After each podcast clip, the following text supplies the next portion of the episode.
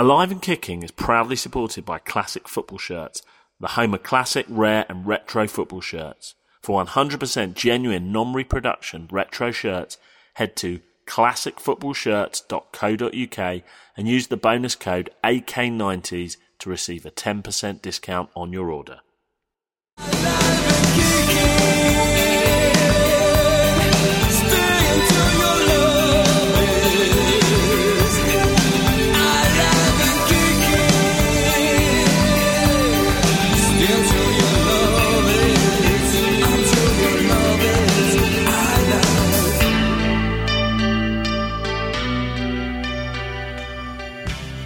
Welcome to Alive and Kicking, the nineties football podcast, the podcast that's more nineties than a politician who likes to make love with just his Chelsea socks on.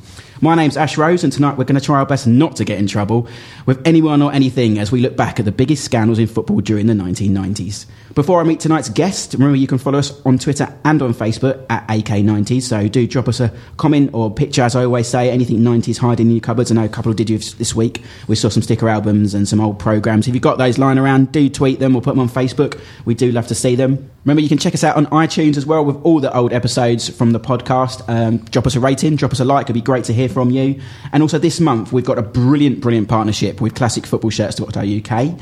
Um, you can get ten percent off when entering the code A K ninety s if you go on their search. search. So do that if you want to uh, get a nice, proper old school replica shirt. I've got a, a Q P R one from nineteen ninety, actually, and they're not just replica, they're from the time. I wore it to the last game, proper Roy Wegley style. And also, you, we're offering a special voucher as well on the Twitter account. So if you go on Twitter, um, you'll see the tweet pinned to the top of the profile. We've got thirty pounds up for grabbing a competition. All you need to do is follow us and retweet. Uh, we'll pick the winner and we'll announce it on next week's pod. To tonight's guests then, who are helping me not get in trouble when we talk about scandals and using the word allegedly a lot. We've got two people that uh, have been on it before, and we say hello to one newbie. Firstly, from our first week, from I T N, and founder of the Alive and Kicking Juninho fan club, and that's the only time we're going to mention him tonight. I have to mention him once later on. Okay, that's right. Fine. It's allowed. It's Juninho. Joel Young, good evening. Good evening, Ash. Good evening. Our super sub from episode three, when we talked to Lee Cabs, has been rightly promoted to the first team. Thank you. He's a Millwall fan, so no stranger to scandal in the nineties, Mister Rob Gallagher. Good evening. Good evening. And I've just realised we've got Millwall and West Ham with us, so I'll try to... and they're sitting next to each other, so I will try and keep them at bay. Uh, our first happy hammer of the season, actually, so M M A writer Ralph Welch. Thanks very much for inviting me, mm, Ash, and I'll try you. to behave myself yeah, next to Rob. Yeah, that's going to... No fireworks for these two, that'd be good. Uh, before we do our C Vs then, here's a few things that happened in the nineties this week. On the twelfth of October nineteen ninety-six, so today, Mark Bosnich gets in hot water for what looked like an offensive salute at Spurs fans. On the thirteenth of October nineteen ninety-three, England lose in Rotterdam and miss out on qualifying for U S A ninety-four. Do I not like that? fourteenth of October nineteen ninety-seven, Arsenal's Jason Crowe, there's a name we've never heard again, is sent on after just a thirty-three seconds in a League Cup tie with Birmingham. And on the sixteenth of October nineteen ninety-five, Roy Hodgson, who's about to kick off in, in England's game, is appointed manager of Inter Milan. Uh, but let's do our nineties C Vs then, and of course we've had two people on already, they, we get to build up your C V a little bit more. So I'll start with Rob. So your nineties player was Keith Stevens for Millwall, yeah, and right the brilliantly George Weah, um, which we spoke about uh, for your overall player. So we're going to switch you to game. So firstly, best Millwall game of the nineties? Uh, obviously, being a follower of such a fantastic team who had such, you know, memorable results throughout the nineties, it was so hard to choose. Yeah, stay on the pitch as well. Um, you know, I could have gone for a big cup win away at Chelsea, uh, sorry, at home, you know, away at Chelsea, away to Arsenal, but... Um, he knocked you out that year. Oh, I've got to get it again. That's a thorn in my side, but I've got to say, you've not beaten us this millennium. That's true, yeah. So, we're uh, even now, I suppose. Go on, carry on. I've got to say... Uh, when you're around about thirteen, fourteen, fifteen, you start going to home and away games and, you know, football really starts to take off for you. And this game was just a no-nothing game, really. But uh, it's a landmark um, in football for the nineties. Uh, Millwall playing Brentford at the Den. They were two one down. Martin Rowlands and Gavin Marn, two alumni of, of your mob, yeah, yeah, um, scored well for Brentford. Yeah. And uh, in the ninetieth minute, Millwall were two one down. And uh, Paul Shaw equalised on the stroke of the ninetieth minute. Mm. And then uh, ball goes up, lots of extra time. Um, you know, right bang at the end of uh, the century. I think Jules Jules Onam was doing his hootenanny countdown for the new year. And David Livermore has stuck it in the back of the net and scored the last goal of the millennium, the last goal of the nineteen nineties. So three two to Millwall, and that's my game. Good game. Paul Shaw as well, good name from the nineties there. Um, game overall then, outside of the Den? Um, it's for sad reasons, really. I think that um, England and Argentina at the World Cup mm-hmm. in ninety-eight, um, I think that was a transitional period. I think uh, arguably the last chance England had to win the World Cup. Um, I think there was a transition then from that old style of football to the new modern player. Um, you know, you've seen the emergence of players like Owen come into the England team. Um, obviously, there was the Beckham thing. Um, and yeah, game I, everything though, didn't it? But it was, it was one of those games. You if know, you're not an England fan, as a neutral, it was probably fantastic to watch because it literally did have everything in that game. First sixteen minutes, three goals, yeah. two penalties. Michael Owen's goal that we all remember was yeah. absolutely phenomenal. Um, the sending off, the sending off, and really, let's be honest, lads, they should have won it, shouldn't yeah. they? No, great game, great game, good choice there. And we'll talk a little bit like that because we'll talk Glenn Hoddle later as we're talking scandals. Joe, because you've been up before, we'll go to games of the year as well. Go on then, best middles of games, probably going to have the word Juninho in it. Well, well, well. Um, the best.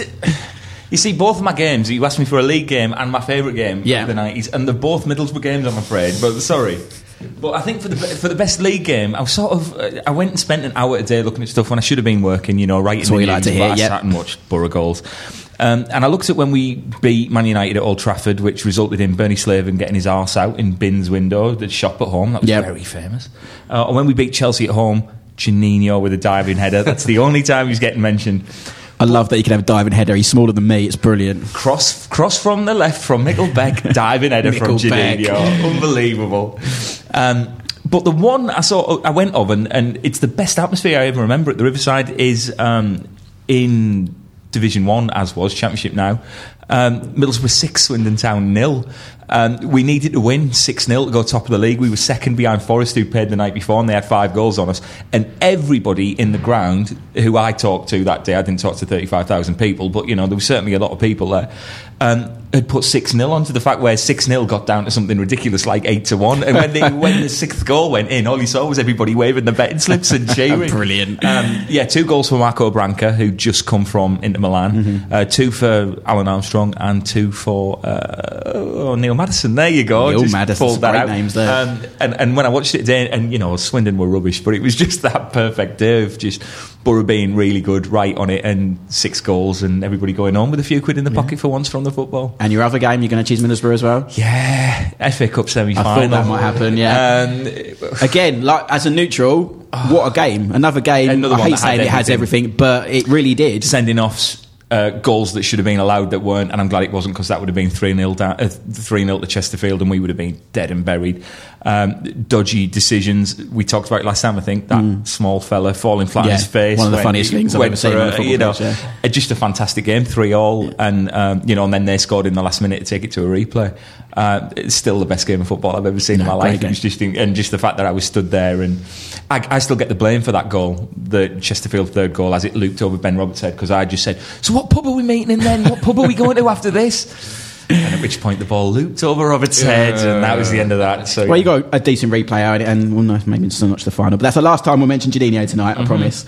Um, so we get back to the original C V with our West Ham fan then. So we first of all we sum up the nineties. West Ham, go on, could be an interesting one. Some of the nineties for West Ham, Ralph. Well, I think it was a decade that you could sum up really by looking at our strikers, because we started the decade with the sort of hard work and honesty of Trevor Morley, and we ended with the flair and flamboyance of Paolo Di Canio. You know, who it sums up the nineties quite nicely, though, doesn't it? Really, well, it was really because we it was a decade where the uh, non-stop transfer carousel of Har- Harry Redknapp steadied us as a Premier League force, and we uh, we achieved a fifth place finish, um, had some good results, got some great players in, and yeah, basically stopped being a yo-yo club and became a, a well-established mm. mid-table uh, Premier League side. Mm. I always remember when you signed Kitson and Hartson, and everyone raised a few eyebrows, but they wasn't that they on the say, same day. Yeah, yeah, yeah, Paul Kitson, curtains and everything. So, best West Ham player then from the decade. Well, as I said, it was quite a tricky one, really, because uh, the nature of Harry Redknapp has been throughout his career that he buys a whole new team every three seasons. I'm a Q P R so, fan, as I've said, I know. And uh, yeah, as you well know. And um, trying to find someone who was kind of a constant through the decade was a bit of a struggle. There was uh, so I came down to two. One was Ludek McCloskey, mm-hmm. whose name was misspelt without failure. Yeah, um, he's like the like I was now I work in my day job at Kick Magazine. Is Wojciech Szczesny. Never can I ever spell that. It's, it's it's always double checked. Yeah, countdown, isn't it, it really yeah, is. Yeah, and really I think is. The Klosko is probably the same. Yeah, I, I just have vivid memories of it being spelt five different ways on C FAX. You know, every week, every week there was another S or K added. But um, eventually, it won't surprise anyone. Certainly not the Millwall fan. I, I had to settle for the Terminator. You know, Julian Dix. He, he kind of embodied everything about that era. You know, he was uh, he was so passionate. The crowd absolutely loved him.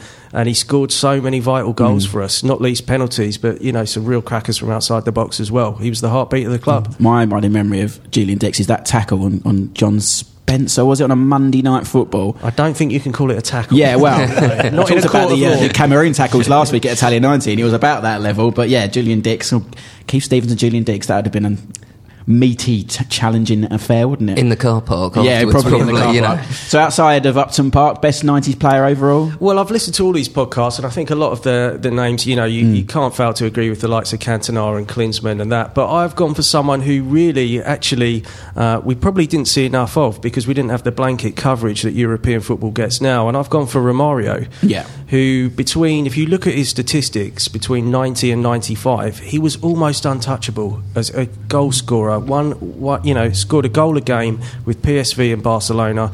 Uh, he had a couple of lean years, and then he reinvented himself in his late thirties. Mm. An astonishing player, and my my memory of him. Well, I've got two actually. The first is that he was my go-to player on Sensible Soccer because the ball just stuck to his feet. You run straight up the middle. You put some. Yeah, well, it always goes in. Incredible, big head. He was one of the few players that could actually round the keeper on that game. Mm. Absolutely amazing.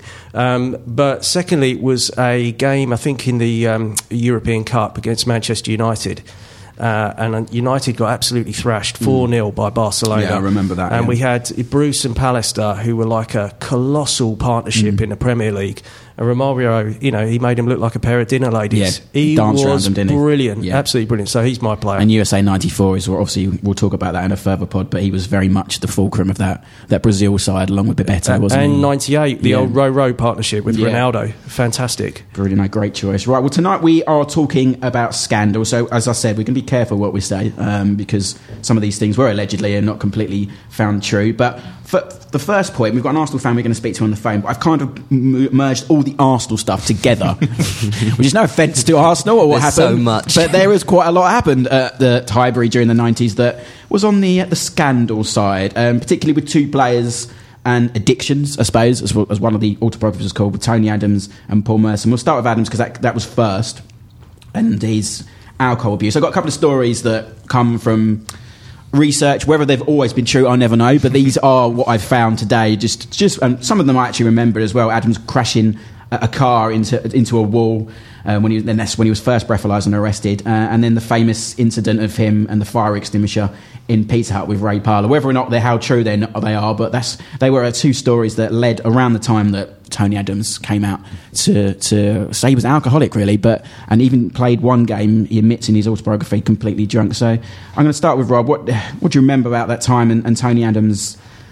I just think it's absolutely fantastic. You had, you know, top Premier League footballers going out for a meal in Pizza Hut. I mean, he, he let that's out, what you took from that. He let off a flare in a disabled yeah. toilet, and yeah. you know, because he was being taunted. I mean, to be fair to the fellow, he was probably on a few quid even back then. What, you know, we all like a Pizza Hut. I, lo- I love the ice cream factory, but what are you doing, Tony? I know you're listening. Come on. This was this was probably before though that he, he you know started playing the piano and, and things like that, and yeah, well, maybe Pizza Hut to him was the height of gourmet at the time. Uh, perhaps. I mean.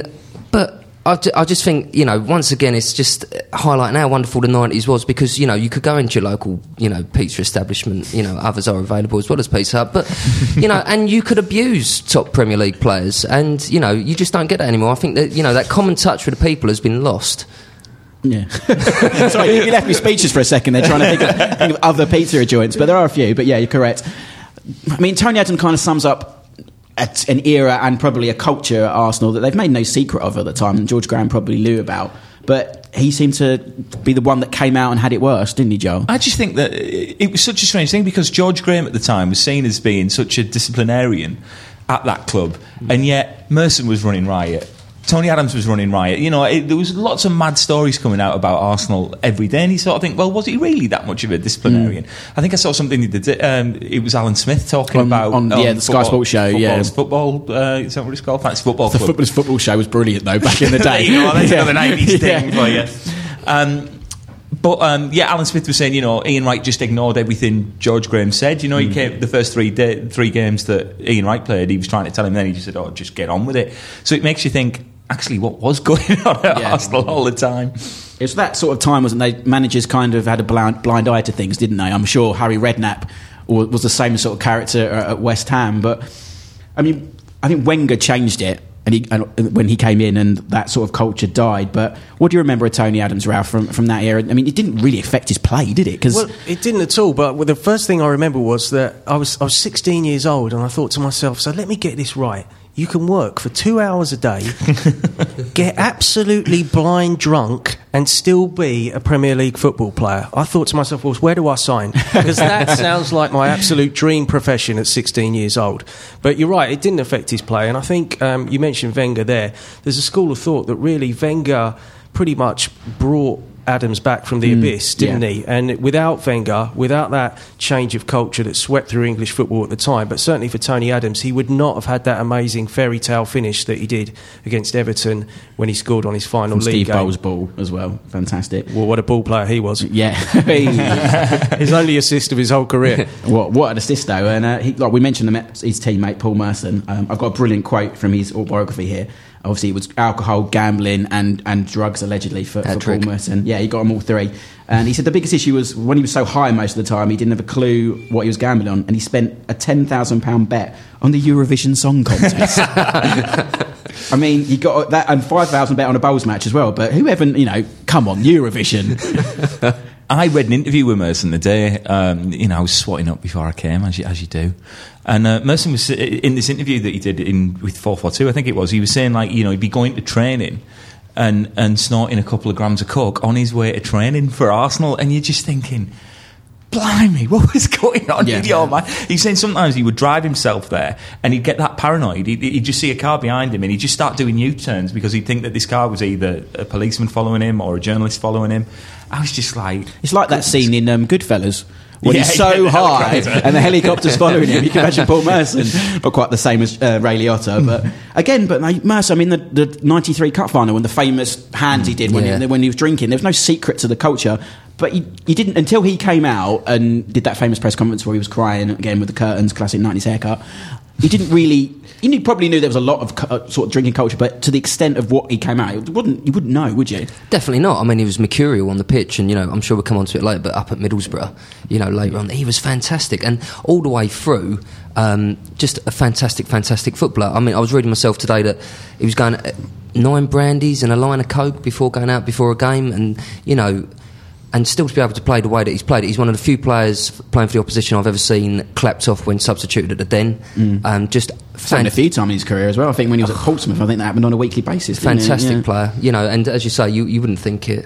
He's a magic man, as they as they call him these days. Um, we, we can't get away with that. Do you think the game's moved on as well in terms of you could get away with it a little bit more there because the game's so much faster now and so much more athletic? Do you think back then you could slightly have a few and kind of get away with it? Well, I mean, the, the there were. I mean, you could date back to the eighties when Brian Robson just legendarily had a skinful yeah. and then he was superhuman in training the next day. Um, and throughout the nineties, that culture continued. But I think it was Wenger coming in that's kind of credited with changing that across the board, and everyone suddenly realised that they had to raise their standards a bit. And when the foreign players started coming over in their droves for the Premier League money, they started behaving in a different way, a bit more professional. I think the game just just changed, and we wouldn't be able to do it now because there's too much social media. You mm, know, yeah. you know, if you walked into Pizza Hut now and saw Roy Wegley, he'd imagine, oh. he'd imagine how he'd be mobbed. I can't imagine how Find I Find Roy yeah. Wegley. Someone found him in South Africa. They tweeted at us at the weekend. Was Brilliant. It a South African Pizza Hut? I don't know where it was actually. Maybe I should ask him. Wherever it is, get him on Twitter and get him on the podcast. Uh, but you must say, Adams and Merson both recovered, both, as we said, end of their career. They were brilliant, and they really did. You know, Merson has that clinic now that he's helped a lot of footballers. So whatever happened in in the, in the early nineties, they have recovered very well from. Although I do always remember Tony Adams swearing at the Q P R fan two finger salute uh, once upon a time. I don't know how what he was on that night, but yeah.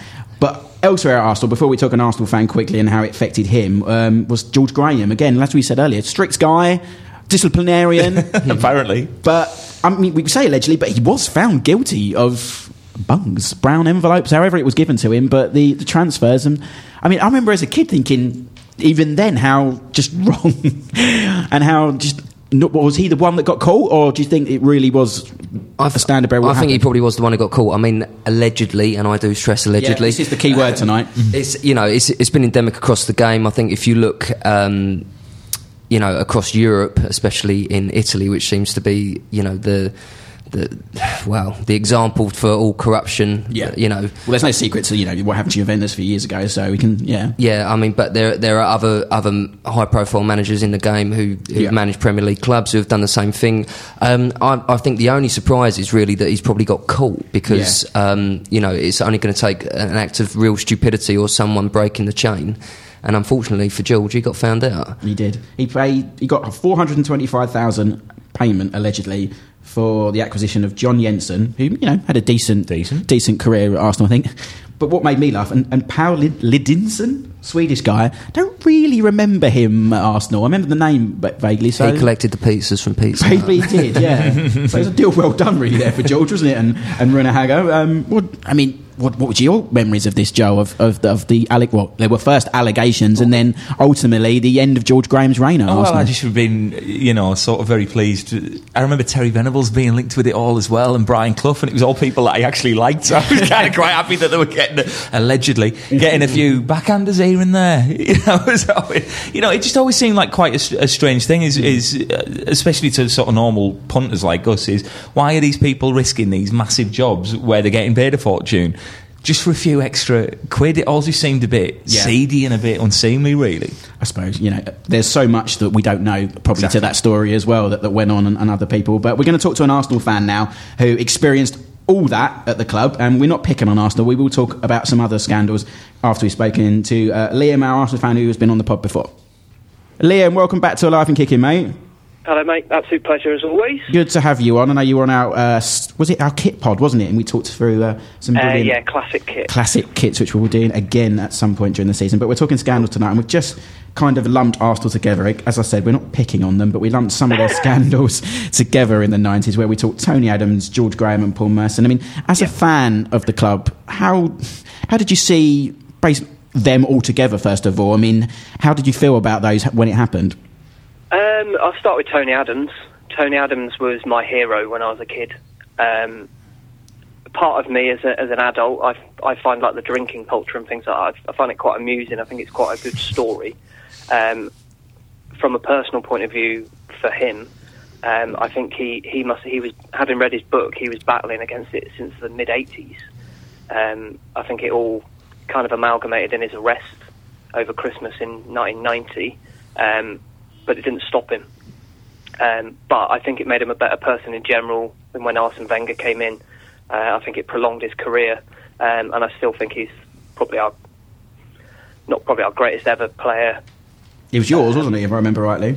It, definitely mine, yeah. yeah. Um, he, I idolised him as a kid, so um, I, I think he's probably our best ever captain, and something we won't see again, and I don't think he played enough for England. Um, but then I think part of part of that was his alcoholism and things like that. So, and, and Merson, I mean, I mean I, we were saying here, remember the press conference when he came out and yeah, and his tears. Quite a brave thing to do. Yeah, quite, you know, um, to actually come out to the press like that. Um, that, that must have been heartbreaking for him and his family. Um, but you, fair play to him. I mean, it was around the time where the drinking culture was being battered out of the game, um, and I think it enabled him and others, ultimately, to get the support they needed. Um, and they do live quite a lonely life, footballers, I think. Um, and it must be hard, like, when injuries take take their toll and everything like that. It must be really, really difficult, um, because all they know is playing football. Absolutely, absolutely. And then lastly, George Graham, I mean, we were talking about the he may have been the one that got caught, and there may have been others involved, but he was the one that got caught. How did you feel about that? I mean, it was the end of, of that reign. You know, George Graham had been so successful as Arsenal manager. We, I can imagine you were a very disappointed gooner when, when that happened and those come out. It, it, it was kind of a shock. It kind of, I wouldn't say it came out of nowhere. And like you say, that I, I think it was Mike Newell that said a couple of years down the line, if he was the only one taking bungs, it, that would be miraculous, because it, it must have been everywhere at the time. Um, uh, from a gunner's perspective, yeah, obviously George Graham was a he's a great coach. He instilled, like, you know, he had the back five. He built that back five. Um, very successful, boring, boring Arsenal, one nil to the Arsenal, all that. Um, and it was quite a shock when he left to then get lumbered with Bruce Rioch for a season. People um, forget that, didn't they, the middle part? Well, he signed Dennis Bergkamp. He did, so yeah, his lasting legacy. But, yeah. um, but yeah, I mean, it, it was quite shocking at the time. Um, I think he appealed against it and failed. He was banned for a year and then rocked up at Spurs via Leeds about three years later. So and then kind of went into obscurity. I was thinking that today. You don't really see George Graham at all these days, do you? Not no, on... I saw him a couple of years, not personally, but he's on, I know he was at the Emirates a couple of years ago for some celebration. I think it was the one hundred twenty-five year anniversary. Mm. But you don't really hear from him. He, he doesn't tend to do any punditry work or anything like that. But I think he'll still be held in quite high esteem by Arsenal fans purely because of what he did for the club, both as a player and as a manager as yeah, well. Especially in eighty-nine. The name Pål Lydersen, does that bring back memories to you? Because we were just discussing one of the illegal payments was allegedly to him. What we didn't remember much of him at Highbury. Do you remember anything of him? I remember him being around. I believe he's a Norwegian right back. Um, I don't think he set the world alight. Um, he he was back up to Lee Dixon from, if my memory serves me correctly.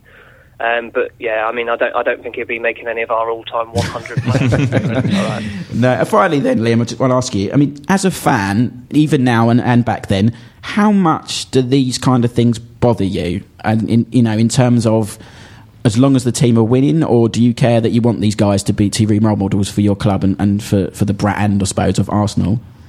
Um, I, I think at the time it, it was it was rife in football in general. I think if anyone saw the Alex Ferguson documentary last night on B B C One, he was talking about the drinking culture in the early nineties, um, which he really wanted to get out of the players. Um, part of me does think, you know, you're a professional sportsman, you're doing something that half the country would jump at the chance to do, play football for a living, being paid copious amounts of money. But at the same time, if they're getting the results on the pitch, does it really matter? I think it's up to the fans. I guess isn't it? It does, but yeah, I, I think it kind of does because kids idolise them. I mean, more more now than before. Mm. Um, so I, I do think they have yeah, a moral responsibility. I yeah, suppose is the term, isn't it? Yeah, and, and and I think they, you know, I mean, the game's completely changed yeah, now. That's I what think we, back yeah, we've discussed. It was, yeah, it was generally accepted um, back then. Um, I know, having read loads of football autobiographies, it's not just the Arsenal boys. No, we're not picking on them. It was, I think they're the ones that just got caught in the end, wasn't it? Or came out and, and confessed. It was just happened to be those big names. Oh, yeah, definitely. They just um, they were unfortunate enough, yeah, like you say, to do something so daft, they got caught. Mm. Um, like drink drive, which, you know, no one condones that. I would never condone that. Um, I'm sure other players were doing that. Um, Tony Adams just happened to smash through someone's garden wall and spend Christmas in prison. Well, we'll leave it on that note. Thank you very much. Thanks for joining us, Liam. We'll, we'll speak to you again soon. No problem, mate. Take care. Right, we're going to leave Arsenal alone now because it's not fair, uh, as we said. But good, good opinion there from an actual fan, I suppose, to get what they they thought of it. Um, we're going to move on to, before we talk to hopefully today's guest, because um, we've got a nice segue to him actually that I'll share in a minute.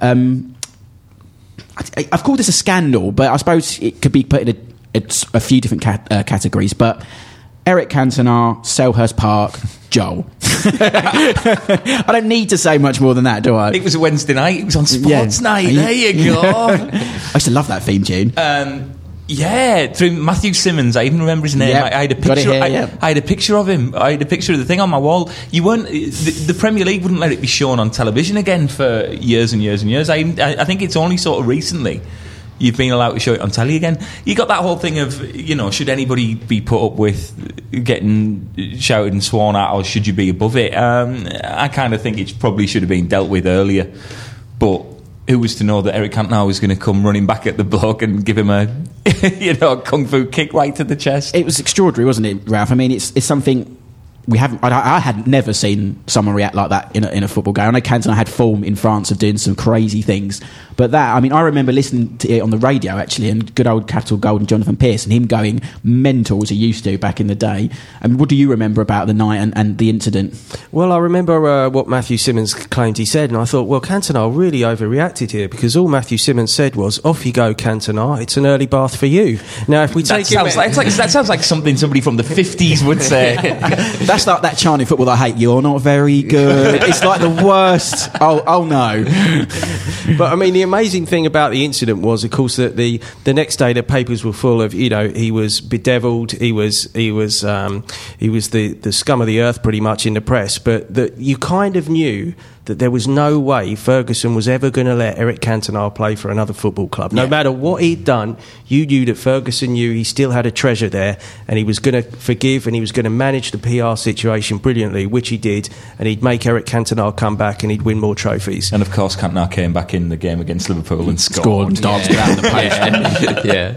Do you think if it was a different manager, Rob, that we may have seen the end of said whatever club he was at? So that's, for example, he was a different Man United manager. Do you think it'd be the end of his career? But because Alex Ferguson was so good at dealing with those situations, it, it the fairy tale, if you like, continued, didn't it? Absolutely. I mean, Leeds were foolish enough to yeah. get rid of him, you know, about, yeah. before. Yeah, um, absolutely. I, I just think that the real thing that, that Ferguson had was complete control of that club from top to bottom, and he knew that there were certain players in his squad that no matter what they'd done, he could give them carte blanche and they could go out and, you know, literally murder someone, and they were not leaving that club. Um, I think the most impressive thing about it all, I mean, there's a lot of brave supporters out there who will shout obscenities to the players and things like that, but the next day when we was in school, the thing I remember was you're just rubbing your hands because you're thinking, Cantona's got a press conference coming up and you know he's going to come up with something good. And to be fair, do you want to read the quote? I'll go for it. He didn't fail to I won't disappoint. Do a French accent because that that would be terrible. On. "When the seagulls follow the trawler, it's because they think sardines will be thrown into the sea. Thank you very much."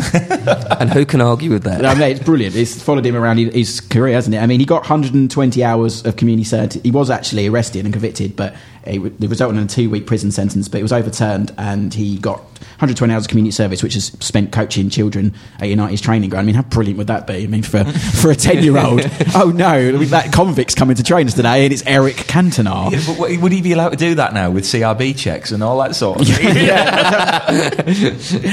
I don't think you get away with that today. But, um, I mean, it kind of... I'm not saying he should be forgiven for it, but he was. Football kind of forgave Eric Cantona for that, didn't he? Well, it was only a Palace fan. Oh, wait. I know we've got rivals here tonight. Um, but they, football did, didn't they? They embraced it, they moved on. Whereas you, you th- I thought that night you'd never see Eric Cantona kick I football I think it again. Added to his mistake yeah. and added to his uh, the whole aura around him.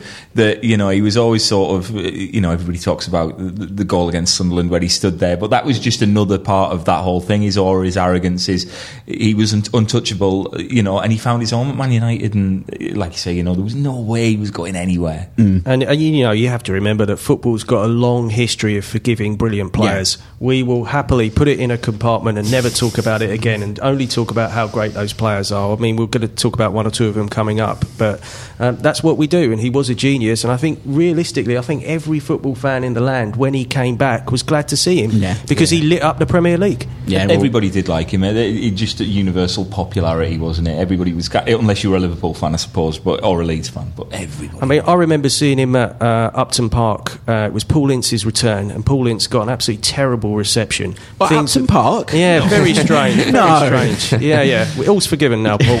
Um, and uh, all the Man United players were warming up, except for Eric Cantona, who just did his own thing on the other side mm. of the pitch. And that kind of just summed him up. Yeah. He was a law unto himself, but he was a genius. As we talked about in the previous pod, he was a maverick and probably the best. But do we know the last time he played at Old Trafford?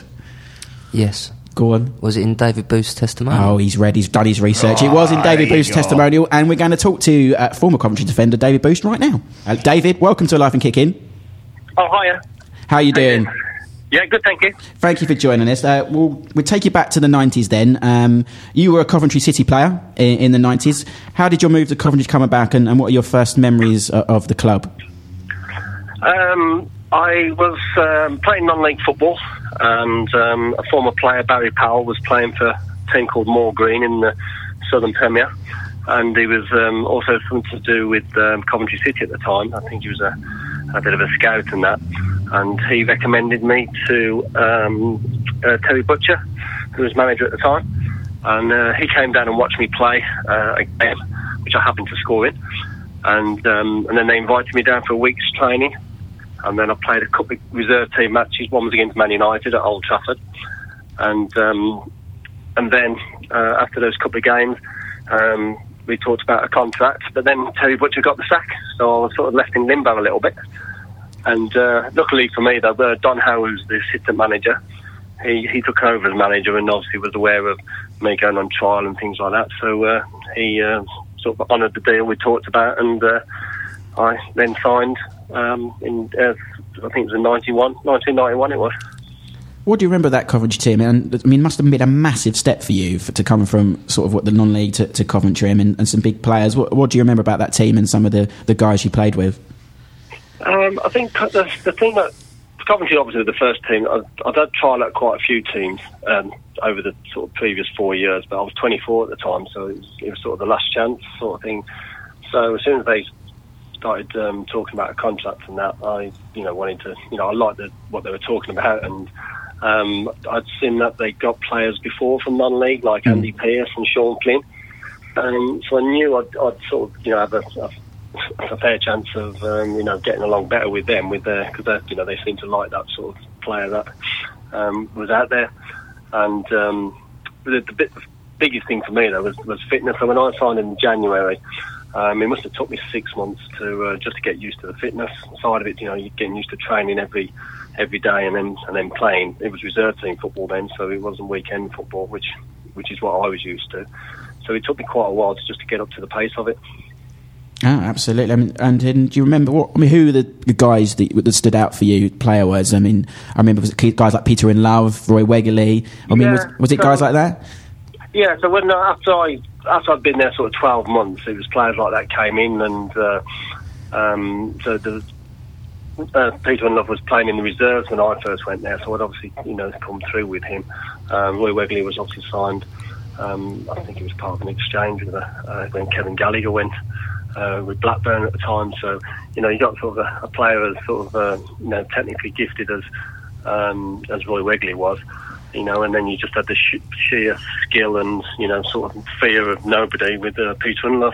Uh, players like John Williams, the flying postman, uh, Bobby, Bobby Bobby Gould brought him in, and again he he'd had a non-league background, um, and then there was experienced professionals like uh, Stuart Robson, uh, Kenny Sansom was there for. Uh, Uh, a season with us as well. Um, Robert Rosario, Pete Atherton was playing at the back, so there was, uh, it was a good experience. And, and Phil Babb at the time, Bobby Gould had picked him up from um, Millwall for five hundred thousand. So you know, he proved out to be a, you know, a, a great player to uh, to come into the side. All I can think about is every time you're mentioning big players from Coventry City, I've just got Mick Quinn. yeah, no, yeah, Quinn. He, got me, he came on loan to us and had an amazing scoring rate. And there was another guy called Paul Cook, and the two of them, two scousers together, they just, they just they just clicked well. And that was the sort of era when Phil Neal, so that was a bit later on, sort of, you know, when I got my chance in sort of ninety-four, ninety-three, ninety-four season. There's some good names there. We can't talk the nineties as well with a, a subject that you've probably talked about your whole life since it's happened, the injury at Old Trafford. I mean, you've probably asked this question a million times, but even now, what, what do you remember about it? Uh, everything. It's hard not to with YouTube and, mm. and stuff like that, pictures. It, it took me quite a while to uh, even look at anything. While I was in recovery for the first sort of six months, I didn't want to, I didn't know I wasn't going to play then, so I didn't want to see, um, you know, the pictures to remind me and stuff like that. I just wanted to concentrate on trying to get back. Um, then when I found out sort of six months later I couldn't play again, I wanted to have a look and find out why I couldn't play again, you know, and... Uh, You know, and that's when it sort of dawned on me that, you know, just the sheer timing of the of the tackle and, you know, sort of being in the... I was obviously in the, I was obviously in the right place because we, we had a corner, so uh, obviously it was the wrong place with the, and timing with the, with the two challenges that came in either side. So it, it, it was just one of them things. It was um, pretty horrific, but, you know, here I am sort of, uh, you know, nineteen years later and, you know, it's uh, I always think positively about everything, and it's better to be remembered for something than nothing, so... Uh, you know, it does get dragged up every time someone breaks a leg, but it also gives, um, with the, the job that I'm doing now with Sky Blues in the community, it gives a bit of, you know, awareness to that, and uh, and which is what we're all we're all about, you know, doing things in the community now. Do you ever, if there is another player with a terrible injury like yours, do you ever sort of offer any advice, or do have any players come to you and asked how you've coped with it? I, I, I do, but what what happens is I.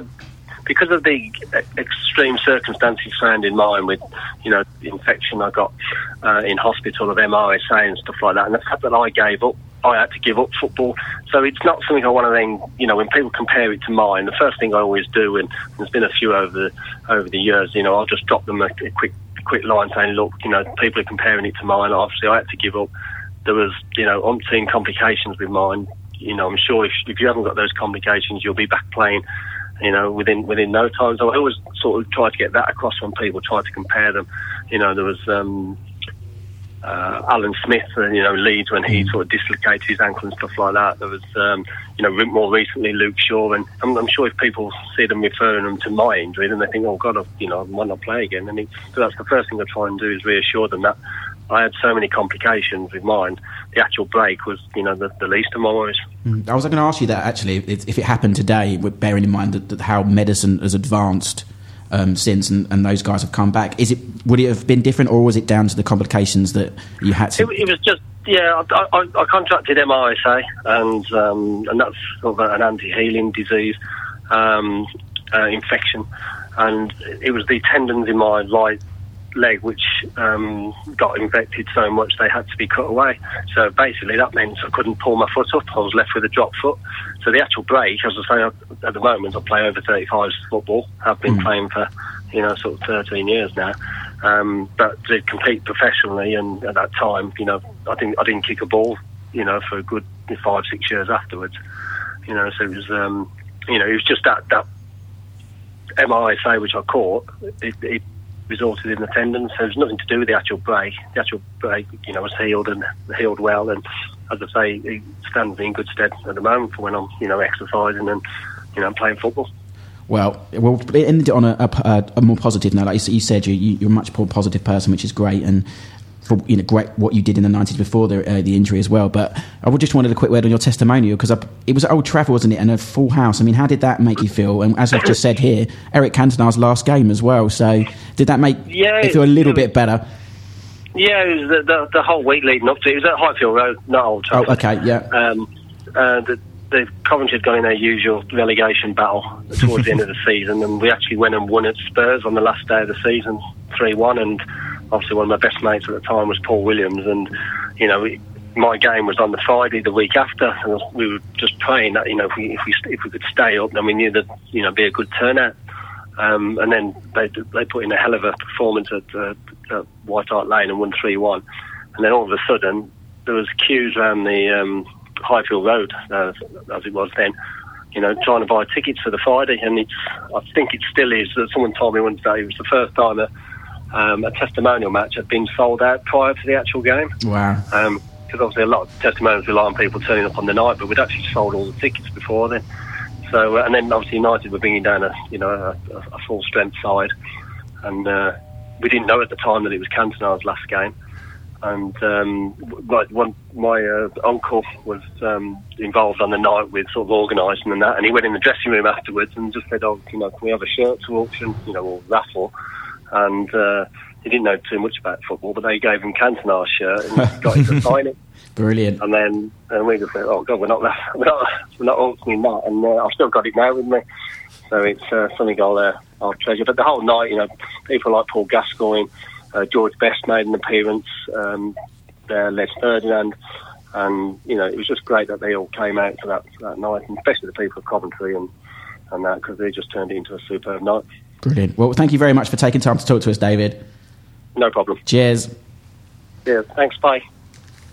Well, it's good to see him in such positive light, isn't it? After one of the probably one of the, the iconic in a bad way images, wasn't that, of the nineties? That, that leg break. You just remember anything that can make Peter Schmeichel wince, cry, didn't he? Yeah, I think he pretty much be, cried on the football pitch. Yeah, and we've got to move on. Um, Firstly, I must apologise that game, Eric Cantona's game, was at Old Trafford. It wasn't Old Trafford, it was at Highfield Road, so sorry about that. But we got the gist of what I was trying to, the segue I was making. We're moving um, on. Yeah, so we've got, before we run out of time, we've got a couple more things, uh, more scandals we'd like to talk about uh, in the nineties. One is one I hate talking about, only because it's such a horrible subject, and one that I can't really ever think exists when one person could do it, and that's match fixing. Because, as we've discussed earlier about Italy, a lot of that was down to a collection, allegedly, of people. But in nineteen ninety-four, there was three, well, very well-known nineties footballers in Bruce Grobbelaar, the Liverpool goalkeeper, Wimbledon's John Fashanu, and uh, the goalkeeper Wimbledon, so Hans Sagers, who were accused of match fixing, particularly a game I remember rightly, Bruce Grobbelaar against Newcastle, wasn't it, when Andy Cole scored a hat-trick. Yeah. I mean, do you believe it can happen, match fixing? I'm, I'm sure there are footballers were approached, but do you think these guys can, in, a goalkeeper, yes, but someone like John Fashanu, how much can he influence a game if indeed he was caught up in it? I don't know. I mean, you know, it, it's disappointing. I think, you know, bungs is one thing. You know, we talked about Graham taking, um, you know, brown envelopes for signing players. That's one thing, and you can sort of accept that. But when you've got paying supporters coming along who, you know, want to see a good game of football, and, you know, people feel let down by this sort of thing. And, you know, it happens on every level. You know, I was looking into the game today, and I'm sure we all remember the Caribbean Cup group stage nineteen ninety-four. And, you know... oh, I, was, I was just thinking about that this morning. you know, it, you know, it's happening there, and you can sort of expect it. But when it actually, you know, comes to Premier League, and really, I mean, Fashanu, I think, when this all come out, had, had signed for, for Villa. Yeah. And, you know, it's sort of more or less put a dampener on the end of his career. And someone, until Awuga, obviously. Oh, obviously. yeah, yeah. yeah. Gladiators. Yeah, yeah, yeah. Um, um, you know, but someone like Grobbelaar, who had such a fantastic career, such a fantastic goalkeeper, and you look at him in that light now, and Hans Sagers, who, well, you know... Steady Eddie. Steady Eddie, yeah, yeah, I think it's fair to say. It's just so disappointing, and I think, you know, it... unfortunately, it still goes on today, I think, but... So, I think something's got to be done, really. Yeah, um, you know? I, I, like I say, it's a difficult thing. I mean, you mentioned it there, Rob. Ralph, do you think that stigma stays with those players? Do you remember that more of those three now than perhaps, especially for Grobbelaar? I mean, I mean the, the wobbly legs in the seventies, and I mean, I remember him fighting with Stephen Manaman on the Merseyside derby. They used to make me crack up. But is that something, a stigma that unfortunately has stayed with them, even though they were cleared? It will stay with them for the rest of their lives. There's no, you can't talk about those three players now without at some point getting onto match fixing, and that's that is really sad, because the, the charges were never proven. But um, I think I think Rob said it best. Everyone felt let down, because in English football we'd always prided ourselves mm. on honesty, honesty on the pitch. You know, we used to sneer at the people across the channel that did the dirty tricks, the diving and waving the yellow cards and all those sort of things, the bribery of the Anderlecht referee when, when Forest were knocked out yeah, of the European yeah. Cup. We always sneered at them, and then when it happened on our shores, there was, you know, there was a sense of disbelief. We just couldn't believe what we were seeing, especially at a time when Sky had made the Premier League yeah. well, into this... When we were only early days as well, mm. in the, you know, the conglomerate as it is now was just starting, wasn't it? it and it, it was rebuilding English football from mm. the dark days of the eighties. They ploughed all those millions in. We were all along for the ride, everything, we were loving it, the Monday night football, all the razzmatazz, and then suddenly you think that what you're seeing on a Saturday afternoon might not be true. And I just remember being in absolute shock. Mm. Joel, do, you, do you think that it can happen? Do you think players can do... Not saying did it happen, did they would take buns, but can play like one player make that much difference to him? A goalkeeper, obviously. I, yeah, I mean, I imagine they can, but it, it, it's I, I just don't see it happening now. Mm. The interesting thing I remember about Grobbelaar is that um, obviously when it went to when it went to court, he was found not guilty, but then there was he, he decided in his infinite wisdom to sue the Sun. And uh, he won the first case against the Sun. I think he won yeah. half a million quid, but then it went. Then the Sun appealed. And uh, went to another High Court judge who just basically said, you can win one pound off the Sun and you can pay all their costs and everything. So and he ended up being half a million out of pocket, even though he won the case. It cost, it cost him a pound. But I read a quote today from him which said, he, you know, he came to England with a tenner in his pocket. Um, he got a pound from the Sun. He's got no money now, so he's, he's not done bad for nine quid. They were cleared of those... Um, uh, allegations eventually, as well as the, the Malaysian businessman as well. So it's something that, that we'll never know. We'll get to the bottom of what happened between those three and how how true th- those allegations were. But like we say, it has happened since, and we really do hope it is something that we don't see occurring in the game again. Um, we are going over time already, so there's one more big scandal I wanted to talk about um, before we mention any little bits at the end that guys want to add as well, and that's Glenn Hoddle, we mentioned earlier about uh, the ninety-eight World Cup when we were talking about England and Argentina. Now, Glenn Hoddle's reign as England manager on the pitch, for me, remembered in a very, one of the, other than Gazza trash in his uh, waiting room during the, the build-up. I mean, it's, it was a good team, like we said earlier, probably the, the best team to, we might get as close to the World Cup than before. But obviously it ended with that quote, which I'll say now, it's, you and I have been physically given two hands and two legs and two half-decent brains. Some people have not been born like that for a reason. The karma is working for another lifetime. I have nothing to hide about that. It's not only for people with disabilities. You sow what you have to reap. Now, this this was quoted by Matt Dickinson by The Times. Glenn Hoddle has obviously said since that it was misquoted and it was paraphrased, but I remember this being major because this week he was sacked for non-footballing reasons. It was a reason that he was very controversial, but how right was the decision really to sack him for non-footballing reasons? I think he... You see these sort of sackings all the time now with Twitter and people getting outraged online. And I think this was the first one of those kind yeah. of sacking, those people power sackings, and, you know, and the voice, you know, your voice wasn't as easily heard as it is now online. Whereas then the outcry was so big that he had no, he couldn't possibly stay in that job. Mm. But I mean, I think you have to say that if, if you remember that, we'd gone from the high of ninety-eight that we all thought we'd been robbed and we were thinking, this is the next generation of England. And then we'd we'd lost to Sweden, we'd had a ball draw with Bulgaria, mm. and we'd, we'd, you know, we'd had a pedestrian win over Luxembourg, and the press had decided to turn against Glenn. Yeah. You know, he, he wasn't a people person, everyone knew that. Um, that's why he had John Gorman working alongside him most of the time. And there was that feeling that perhaps, uh, and that's what he said himself, there was an area of the press that wanted him gone. And what was interesting was that the reaction over the channel in France and Italy was one of disbelief. They couldn't believe we were getting rid of a guy for non-footballing reasons. Yeah. But then again, you know, Italy uh, elected Silvio Berlusconi, so perhaps we shouldn't be surprised. Too much too soon, though, for Glenn Hoddle. I mean, there's another one in a long line of England managers who's there, probably been promoted to the job. There was nobody else available, you know, at the time, yeah. though, was there? I think when you went Should've from kept Ven- Venables. Should have kept well, Venables. He was Talking one. of scandals, that's yeah, it, yeah. another one.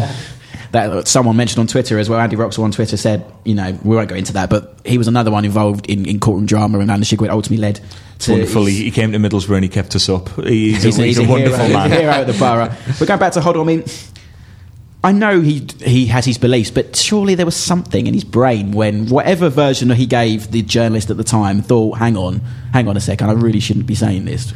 I think really, you know, if you're in a job like that, you need to be professional, and I think there are probably people in football now who hold yeah. racist or sexist or whatever beliefs, um, but you've got to keep it yourself, and you shouldn't let that. Football's, uh, at the time, was changing into more and more of a business. And even at the England national level, with that exposure to media, and you know that everything you say is going to get picked up upon, it is ugh, ridiculously foolish what he's done. Um, but it was a shame because, as you say, he was trying to play football the right way. I've read something from Gary Neville who said that um, he used to go around and put his hands on the players, and Paul Merson said that the reason that he scored his penalty, he missed the penalty for Middlesbrough at Sheffield United. And uh, don't remind me, come on. That was a and, low blow. and, and had to go, you know, was taking a, a penalty against Argentina in the World Cup, and Glenn came up to him and put his hand on his chest and said, "You will score." And he said, as soon as he said that, you know, he knew he was going to yeah. score, which is fantastic because you're instilling that, that belief, belief yeah. in the players. But on the other hand, you can't go around saying things no. like that. It was, it was. Unf- I mean, it was down the line of the Eileen jury. I mean, that was the doubt, the beginning and the end for for Hoddle, the Eileen jury, because that wasn't allowed in English football. Was it a faith healer? Well, I mean, that was the thing. That was a sign of the times, wasn't it? We just didn't tolerate anything that was different from the narrative. Um, whereas, if you actually look at players now, quite a few of them, like Merce, uh, one or two others, actually said that they they got some benefit from talking to Eileen Drury, but that wasn't the narrative. Um, people disapproved of it. We liked up and down football managers. You know, we liked we liked Eltel. You know, we didn't like the way, or the press didn't really like the way Glenn was was behaving, and he was he just wasn't a brilliant P R man. Mm. I mean, Rob just said, said there that it, you know. Uh, managers wouldn't say that now, but I think somewhere Malky Mackay is probably nodding his head, saying, turning his phone off I, as we speak. Yeah, I, I wish I'd listened to this podcast. Yeah. Why didn't I listen to yeah. this podcast? I think it's possibly robbed us of some big characters as well, you know, mm, looking down the line, is that everybody is that scared to say what thing. Yeah. And, you know, what Glenn Hoddle said was completely out of line, but there's a lot of people now who just watch everything they say, and, you, you know, we might have been yeah. robbed of quotes and yeah. characters. Do you think that's why the F A tend to now go for someone, no offence to Roy Hodgson, great C V, but he is very much a quiet, conservative man who's, you won't expect controversy from Roy Hodgson, would you? No, but I don't think that's the reason. The main reason why they went for Roy Hodgson. Well, Glenn Hoddle outlasted legacy. He left us with Kevin Keegan. So after right. that, yeah. Cheers for that, Glenn. Um, before we go, then, is there anything else we have? I mean, I want to quickly mention Grimsby Town for um, a long time uh, fan of not just the show but the book. Paul Benson, who's a big Grimsby fan, loves to talk about Ivan Bonetti and Brian Laws and what was it? Thrown his plate of chicken that got thrown at him. Yeah, yeah, in the dressing room. In the dressing room. I just remember Bonetti's big swollen eye. Didn't I, didn't they come out and do a press conference? Yeah. And it was arm round. He's my mate. After all, I've Things, got loads of Italian mates. I mean, because it, happened, it happened to Grimsby. I don't think people. It didn't get the national coverage it probably would have done if it was a bigger club. But I'll start with Joe. Anything else that kind of sticks out in the nineties scandal-wise? And, uh, well, and I just we were mentioning it earlier on, you know, when the microphone was off, but I just remember, you know, when we, we had Paul Merson at Middlesbrough and he lived with Andy Townsend, and then when we signed Mister Gascoigne, um, Brian Robson thought it was a great idea for Gascoigne to go and live with Merson. And we've, so. we've retrospectively decided that I T V two need to go down there and go through time to film that as a, a brilliant new reality T V show. Ralph, anything that sticks out for you? Oh, I think when Arsenal played Sheffield United in the F A Cup and they scored the goal um, that was um, where they where they played on and Sheffield United oh, thought they should have kept, yeah mm. and where everyone suddenly t- started talking about sportsmanship, and there's that famous shot of Steve Bruce waving yeah. he was waving his players off like they were a barbarian horde. Off the pitch, lads, off you yeah. come. No, Canu, wasn't it? Who, who it was Canu yeah, who scored who from realise, uh, Overmars yeah, pass didn't realise um, and I was with a Sheffield United fan in a pub at the time, and he was up, you know, cheering as if he was there himself. Moral yeah. yeah. yeah. Come on, Steve. It's like Steve Bruce at a wedding, isn't it, if you've seen that Twitter feed? And finally, Rob, anything that sticks out for you? I mean, was, I mean we could talk Millwall all day, and we haven't even covered hooliganism, but I mean... We're I mean, misunderstood, it's not. It's, no, but not just at Millwall, but I mean, in the nineties, we it wasn't as rife in the eighties, but it still existed, didn't it? Yeah, definitely. But I think that, you know, the biggest scandal from the, uh, the nineties that sticks out for me is uh, probably David Beckham's sarong. Um, what you doing, mate? You look like a Victorian toilet roll cover. I mean, it was... It, uh, I, think all, I think the all matching leather with Victoria was worse. But thank you, guys. I think we've covered everything and not quite got ourselves in trouble there. I think I think we did okay. Yeah, the thank lawyers will come through you. Yes, fine. Yeah. It's um, yeah. Talk to David Fraser, who owns uh, West World Media. He'll be on the pod next week anyway, as we talk uh, best goals of the nineties. So I get to talk about Travis and Colette's bicycle kick all night. So look forward to that. Until then, thank you, Rob. Thank you, Ralph. Thank, thank you. you, Joel. Thank, thank you. you. Keep it nineties. This podcast is a West twelve Media and Burble Media production. Alive and Kicking is proudly supported by Classic Football Shirts, the home of classic, rare and retro football shirts. For one hundred percent genuine non-reproduction retro shirts, head to classic football shirts dot co dot uk and use the bonus code A K ninety s to receive a ten percent discount on your order.